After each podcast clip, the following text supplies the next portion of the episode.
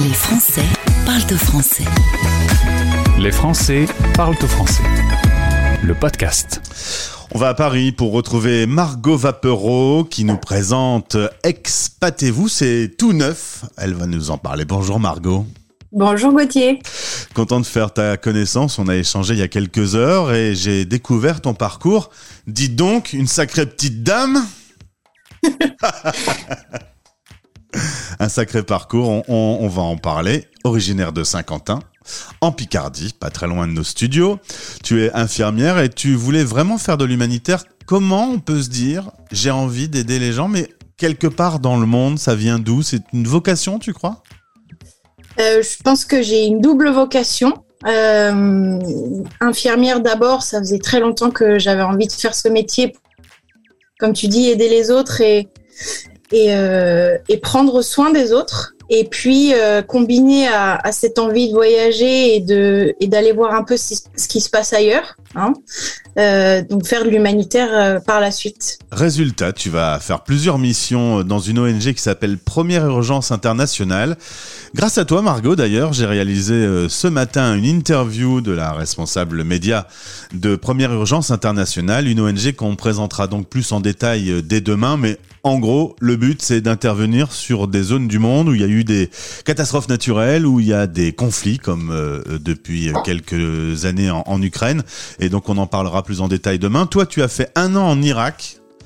Oui. Un an en Nigeria, un an dans des bidonvilles de Paris. Tu m'as dit, euh, euh, faut pas aller très loin pour rencontrer euh, des cas très difficiles. Et puis un mois en Colombie.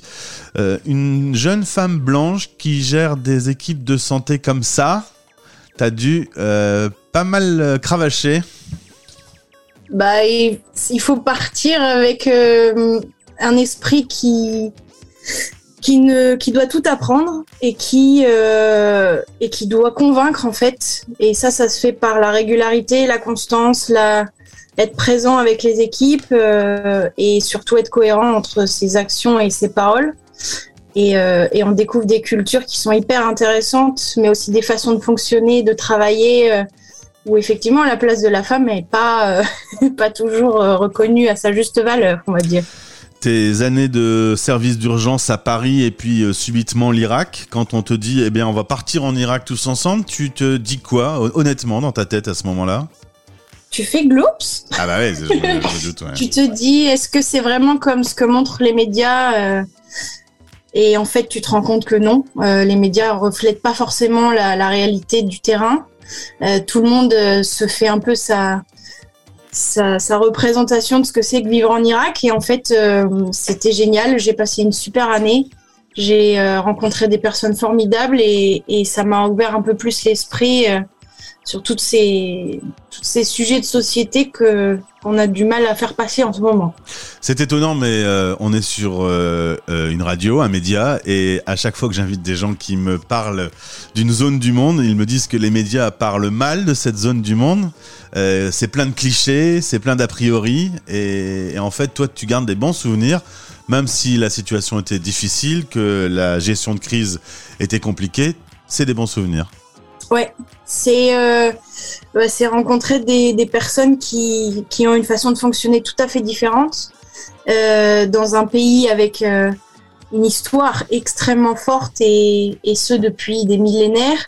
C'est quand même le, le bassin euh, de, de la naissance euh, du christianisme. Enfin, on est dans toute cette région-là euh, avec un, un patrimoine et, et, et du et un héritage culturel et historique euh, vraiment intéressant, vraiment fort.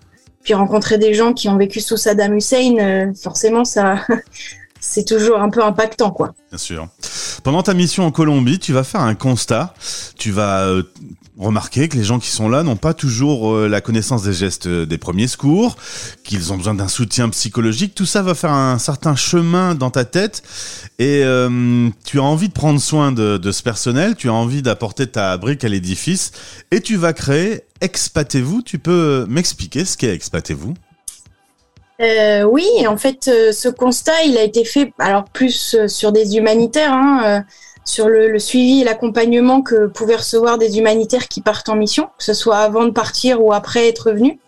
Et en fait, en élargissant un peu, je me suis rendu compte que toutes les personnes qui partaient vivre à l'étranger, parfois avaient ce, un manque à ce niveau-là d'accompagnement personnel. Et donc, Expatez-vous, c'est né de l'envie de juste poser la question à ces expatriés comment ça va vous aujourd'hui, Mmh. euh, en dehors d'une structure, en dehors euh, d'un métier, en, en dehors d'une famille, vous comment ça va quoi?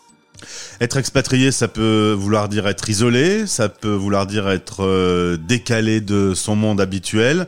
Même le retour euh, après une expatriation, ça peut être des moments difficiles. Toi, tu veux apporter ta pierre à l'édifice pour euh, que la santé soit bonne et euh, faut pas forcément être malade pour être en mauvaise santé. On peut aussi euh, juste que ça n'aille pas, quoi. Exactement. La santé, donc c'est la santé, c'est vraiment au cœur de ma vie depuis depuis 13 ans. C'est c'est une passion hein, de prendre soin des gens et et en fait la santé au sens très large du terme, c'est la santé à la fois physique, morale et sociale, donc dans toutes nos relations. Euh, et, la définition de la santé de l'OMS, c'est euh, c'est tout cet équilibre sans forcément qu'il y ait de maladie, comme tu Mhm. dis. Alors tu as créé euh, Expatez-vous, on a aujourd'hui le compte Instagram, un site web, Facebook et LinkedIn pour entrer en contact avec toi. Quand doit-on appeler Margot? Alors on peut appeler euh, au moment du départ quand euh, on connaît sa date de départ ou même quand on la connaît pas, hein, quand on est un peu débordé par tout ce qu'il y a à préparer et que on veut se sentir moins seul dans ses préparations. Ça peut être euh, un an avant, six mois avant, deux semaines avant un départ, euh, avec un accompagnement jusqu'au premier pas dans le nouveau pays, ou alors euh, quelques mois avant de euh, parce qu'on sait qu'on va revenir en France éventuellement il va y avoir ce décalage dont tu parlais. Tout ça, ça se prépare, ça se prépare mentalement aussi. C'est une nouvelle étape de l'expatriation, donc euh, que ce soit avant le départ ou au retour, euh, voilà, vous pouvez me contacter. Je serais ravie de discuter de votre projet avec vous euh, et de voir ce qu'on peut faire ensemble. Tes services sont pour les particuliers, mais tu te mets aussi à disposition des ONG et des entreprises, notamment parce que les ONG, tu sais qu'il y a un manque et que tu, tu proposes de le combler. Tout à fait. Je trouve que pas prendre soin des gens qui vont prendre soin des autres à l'autre bout du monde, c'est un peu une logique. aberration et qu'il y a beaucoup de choses à améliorer dans ce dans ce domaine-là, mais euh, mais on va y arriver parce que c'est des sujets qui sont en train d'émerger de plus en plus. Tu t'appelles Margot Vapereau, euh, le compte Instagram c'est Expatez-vous. Merci de nous avoir présenté euh, ce cursus et, et ta structure aujourd'hui sur l'antenne de Stéréo Chic. Je te souhaite le meilleur. Merci beaucoup Gauthier.